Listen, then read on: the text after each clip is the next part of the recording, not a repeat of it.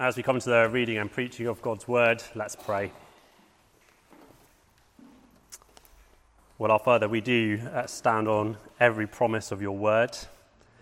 And we pray that this morning you would use your word to feed your church. Strengthen us and help us, we pray. Amen. Amen. So, our reading this morning is from Psalm 45 and that's on page 471 of the Church Bibles. Psalm 45, page 471. To the choir master, according to Lilies, a maskil of the sons of Korah, a love song. My heart overflows with a pleasing theme. I address my verses to the king. My tongue is like the pen of a ready scribe. You are the most handsome of the sons of men. Grace is poured upon your lips, therefore God has blessed you forever. Gird your sword on your thigh, O mighty one, in your splendor and majesty. In your majesty, ride out victoriously for the cause of truth and meekness and righteousness. Let your right hand teach you awesome deeds. Your arrows are sharp in the heart of the king's enemies. The peoples fall under you.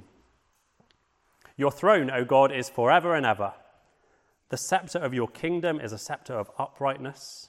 You have loved righteousness and hated wickedness. Therefore, God, your God, has anointed you with the oil of gladness beyond your companions. Your robes are all fragrant with myrrh and aloes and cassia. From ivory palaces, stringed instruments make you glad. Daughters of kings are among your ladies of honor. At your right hand stands the queen in gold of Ophir. Hear, O daughter, and consider and incline your ear. Forget your people and your father's house, and the king will desire your beauty. Since he is your Lord, bow to him. The people of Tyre will seek your favor with gifts, the richest of the people. All glorious is the princess in her chamber, with robes interwoven with gold. In many coloured robes, she is led to the king, with her virgin companions following behind her. With joy and gladness, they are led along as they enter the palace of the king. In place of your fathers shall be your sons. You will make them princes in all the earth. I will cause your name to be remembered in all generations. Therefore, nations will praise you forever and ever. Now, it's estimated that a billion people tuned in to watch the wedding of Prince William and Kate back in 2011, and as many as 2 billion people to the wedding of Prince Harry and Meghan last year. Both royal weddings were huge global events that captured the attention of the world. But of those billions of people, how many do you think tuned in to see William or Harry? I reckon not many. And the press coverage of the build up to the weddings told us everything that we needed to know about who was the centre of attention. It wasn't the princes, the grooms, it was the brides, Kate and Meghan. And that's not just true of royal re- weddings. The bride is traditionally the centrepiece of the wedding. That was true of Zach and Kate a few weeks ago. Uh, it's true of every marriage in this room, and it would be a brave groom who would argue otherwise. So, did you notice what was different about the royal wedding described in Psalm 45? It's not the bride who is the centre of attention, but the groom. Psalm 45 is all about the king. It's written for the king, in praise of the king. And so the psalmist is then like the best man, and Psalm 45 is the, uh, is the best man's speech. Except there are two really important differences to the sort of best man speeches that we're used to hearing. Firstly, it's not spoken, it's sung. And just look at the, the text above verse 1. It's a love song. And secondly, there's absolutely no attempt to humiliate the groom, as has become the tradition. The best man has nothing bad to say about the groom because there is nothing bad to say. Verse 1 uh, tells us the source of this praise. Has it been forced on the psalmist by the king? Is he being paid to say nice things? No. Verse 1 My heart overflows with a pleasing theme. I address my verses to the king. My tongue is like the pen of a ready scribe. The psalmist loves the king. The song starts in his heart, it moves to his tongue, and then onto his pen. And his heart is so full of love for the groom, in fact, that it can no longer contain his feelings. And so he can't help but speak about what he loves. He simply can't keep all the good things that he has to say about the groom inside. The psalmist finds that, that love is the great loosener of the tongue. The mouth speaks about what the heart loves. And the reason for this is there in verse 2. You are the most handsome of the sons of men. This is a psalm about a beautiful king, a king whose beauty makes him the centerpiece of his wedding and so fills the heart of his friend, his best man, that it bubbles up and over into a love song like this. And as the psalmist tells us the story of how we got to this wedding day, he shows us three ways the king is beautiful his words, his war, and his rule. Let's start with his words and just look at the second half of verse 2. Grace is poured upon your lips. Now, if you wanted uh, help to make yourself more beautiful, then a, a sensible place, a good place to start, might be the beauty counter at John Lewis. Now, I don't have much experience of using the beauty counter at John Lewis, but I imagine that they'd at least be able to make you look good and smell good. But if you went to the beauty counter in John Lewis and you asked for help to make your words more beautiful, well, you get some pretty odd looks. And that's because beauty is so often reduced to being all about the external, all about external appearance. But the psalmist isn't interested in what the king looks like. It doesn't matter. Instead, the focus of verse 2 is on the king's inward beauty. As one commentator on this passage has said, this is all about lips, not looks. Lips, not looks. It isn't the king's appearance that's important, it's his words. And that's because what he says and how he says it tells us what the king is like on the inside. There's a really important connection between the heart and the mouth, between the heart and the tongue. The mouth reveals the state of the heart. So if the heart is bad, then the mouth is bad. If the heart is good, then the mouth is good. The mouth is the spokesperson of the heart. And this means that the man with grace upon his lips doesn't just have grace upon his lips. The grace doesn't stop at his mouth. The man with grace upon his lips is a man of grace. He's gracious from top to bottom, inside and out. He's full of grace. He's gracious in every fibre of his, of his being.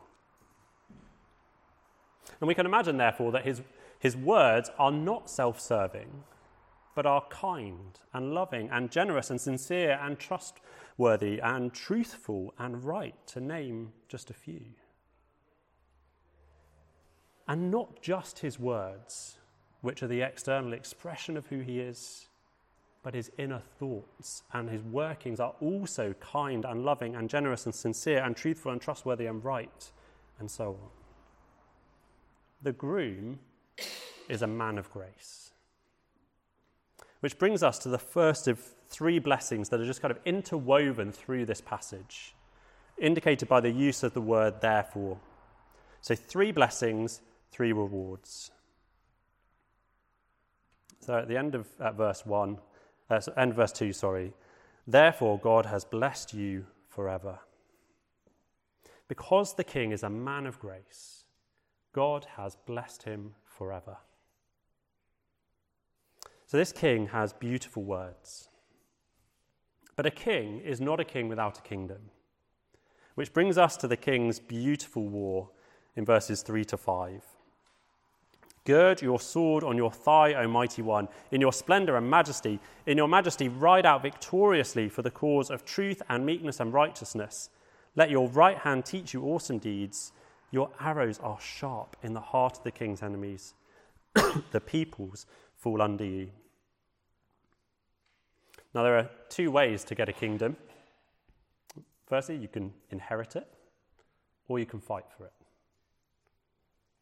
Now, this king was not born with a silver spoon in his mouth and given his kingdom. He has to fight for it. And verse 3 um, enables us to see the king preparing for battle. He straps his sword on his thigh, and it must have been quite a sight because of, and we can tell it because of the words that the psalmist is using. It's words of he describes it as the mighty one in splendor, majesty. These are powerful words. But unlike some kings, uh, this display of power is not just for show. You know, the king is not fighting vicariously through others while safely tucked behind the lines. No, he rides out at the head of his army. He leads the charge. He fights the good fight himself. And we can see what he's fighting for in verse 4 for the cause of truth and meekness and righteousness. Because he is a man of grace, he is qualified to fight for these things, to fight for this kingdom. But what he's fighting for also tells us that this kingdom needs to be fought for. If he needs to fight for the cause of truth and meekness and righteousness, then the very existence of these things must be under threat. And if they are under threat, then that's bad news for the people in this kingdom. So we need to understand that a kingdom without truth and meekness and righteousness is a terrible place to live. It's a place where the rulers, those in authority, oppress and exploit and take advantage of their people. And so the fact that this king fights for these things is good news for the people of this kingdom. He is fighting for them to free them from the tyranny and evil which has gripped their lives and their land. And this king does not fail. Let's look at verse 5. His arrows are sharp in the heart of his enemies and the people fall under him. This king fights a beautiful war. But having secured his kingdom, uh, the king ascends to his throne. Just look at verses 6 and 7. It's a beautiful rule. Your throne, O God, is forever and ever. The scepter of your kingdom is a scepter of uprightness. You have loved righteousness and hated wickedness. See, verse 6 tells us that the king is not just blessed by God, but he is God. And he has an everlasting kingdom. And this means that the victory he won is not temporary, but permanent. His enemies were not just destroyed for a time, but for all time. And just as his character is reflected in the way he fights, now it's reflected in how he rules. And so the psalmist draws our attention to the king's scepter. Now, the scepter is a, a, a, rod or a staff that is the very symbol of the king's power and his authority, a, a visual representation of what his kingdom stands for. And it's significant, therefore, that this king's scepter is a scepter of uprightness, which means that his rule is perfectly upright. It's only right, never wrong. It's only good, never bad. His rule is full of truth and meekness and righteousness. And verse 7 adds to this. It shows us that there is no moral ambiguity or uncertainty in his rule. He loves what is right and he hates what is wicked. So, this king's rule is beautiful. So, the psalmist shows us uh, three ways the psalmist uh, Psalm shows three ways that the king is beautiful. And that progression from, from words to war to rule is important because being a man of grace shapes what he fights for and why and how he rules. Which brings us to the second blessing, uh, there at the um, second half of verse 7. The second blessing, therefore, God your God has anointed you, comes in response to the manner of the man of grace's war and rule. He is anointed as God's forever king, and he is prepared for marriage. And that's what we see in verses 7 to 9. He's anointed with the oil of gladness beyond your companions. His robes are fragrant with myrrh and aloes and cassia. From ivory palaces, stringed instruments make you glad. Daughters of kings are among your ladies of honor. And at your right hand stands the queen in the gold of Ophir. See, the psalmist, even here, continues to show us the king's beauty. He has beautiful robes, a beautiful fragrance. It's a beautiful setting of ivory palaces. It's beautiful music fills the air. There's a beautiful wedding party of daughters of kings, and what's most likely the queen mother at his right hand. And there is a beautiful attitude, joy and gladness. And so, after all this, the king is ready for his bride. So now the guests begin to redirect their gaze from the front of the church to the back as they await the entrance of the bride. Except not just yet. Now, that is coming, but it's down in verse 13, not in verse 10. See, just as we expect the bride to walk up the aisle, we find the bride almost inexplicably delaying. And so the psalmist, the groom's greatest admirer and champion, says, Hear, O daughter, and consider and incline your ear. Listen, consider carefully. So, verse 10 uh, tells us what the issue is. The psalmist has to say, Forget your people and your father's house. And the issue is her family.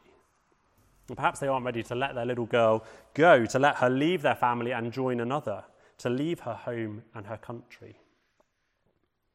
And it's a stark reminder that at the heart of marriage is a leaving and cleaving, and that's not easy. Even when the man at the end of the aisle is the most beautiful of kings. And so the psalmist's solution is to draw her attention not to what she's losing, but to what she's gaining by walking down the aisle. Just look at verses 11 and 12. The king will desire your beauty. Since he is your Lord, bow to him. The people of Tyre will seek your favour with gifts, the richest of the people. He tells her, You will be loved by this beautiful king. You will be led by this beautiful king. And you will receive a status and influence from this beautiful king that will elevate you above even the richest of Israel's neighbours. And so, as we come to verse 13, the bride is being prepared to walk up the aisle. Which brings us to one final way that we see the king's beauty in his bride, in verses uh, uh, 13 to 15. All glorious is the princess in her chamber with robes interwoven with gold. In many coloured robes she is led to the king, with her virgin companions following behind her. With joy and gladness they are led along as they enter the palace of the king. We see here her echoes of the king's preparation. She wears beautiful robes. She has the same beautiful attitude, a joy and gladness that comes from knowing who she's marrying. And obviously, she has the same beautiful surroundings. You see, in marriage, the beautiful king shares his beauty with his bride. And then in verses 16 and 17, the psalmist ends with the fruit of this beautiful marriage and one final blessing the everlasting praise of the nations. Which I think leads us to ask who is the psalmist talking about? Who is this king? And at this point, it's, we almost need a, a game of historical top trumps.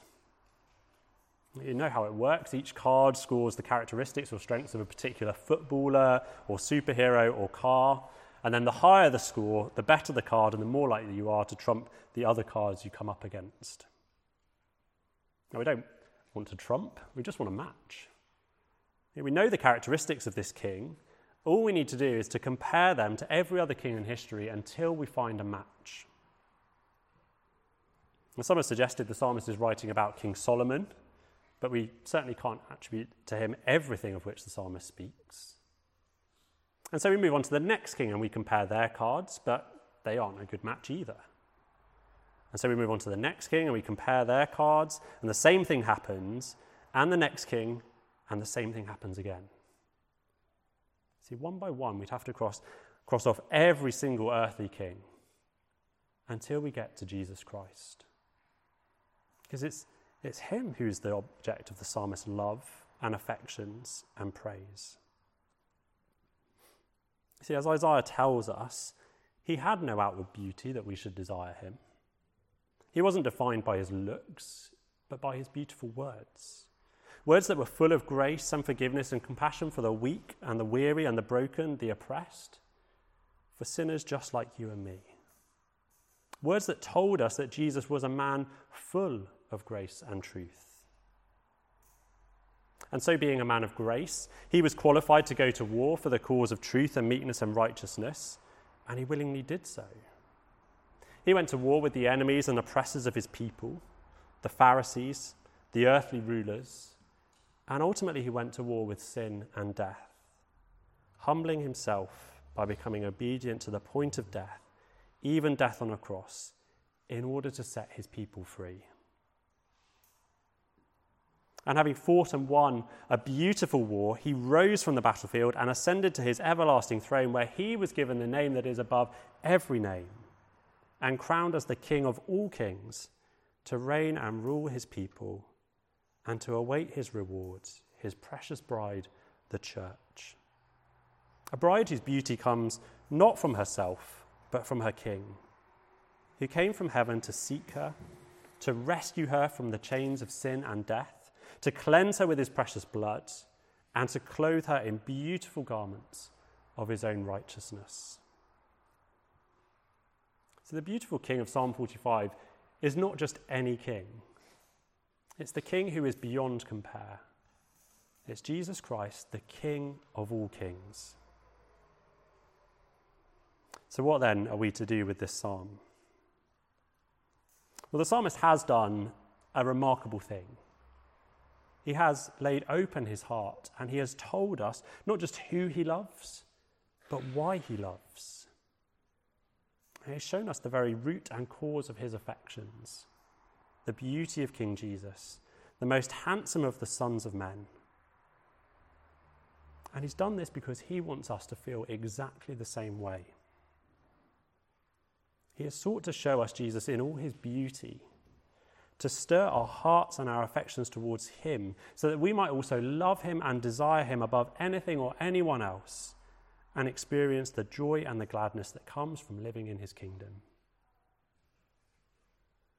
So, two things to say then as we close. If you're not yet a Christian, does what you know of Jesus Christ, perhaps from previous investigation or conversations, match the description the psalmist has given us? Is the beautiful king that we have been shown in this psalm the king that you have chosen not to follow? Because if he isn't, and he doesn't match what we've seen today, then what you've read or been told about him has misrepresented him or sold him short. The Jesus Christ that Christians follow, the Jesus Christ we meet and know in the Bible, is the beautiful King of Psalm 45 a man of beautiful character and beautiful actions. And perhaps seeing the beauty of Jesus in who he is and what he has done for his people is the encouragement that you need to think again about this man, to take another look at the Bible and to reconsider following him as king. And if you are a Christian, well, the psalmist is clearly not inviting us to love Jesus for the first time but he is showing us how to fan the flames of our affection for Christ.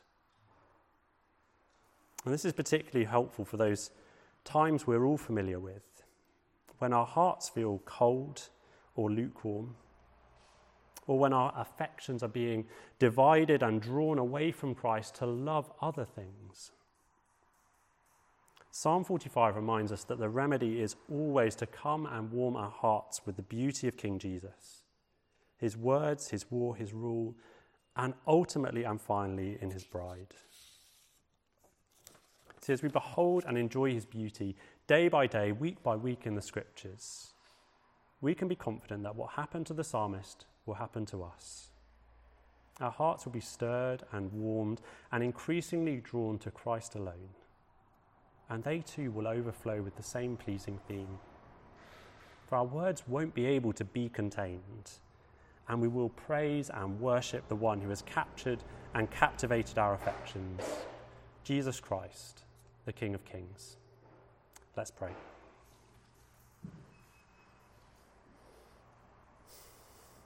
Well, Heavenly Father, in this psalm you have graciously and wonderfully shown us the incomparable beauty of Christ and it is our prayer that His beauty would capture our affections more and more, that our hearts would be increasingly warmed by His beauty, with the result that our lips would praise and worship our glorious King. In Jesus' name, and for His sake we pray. Amen.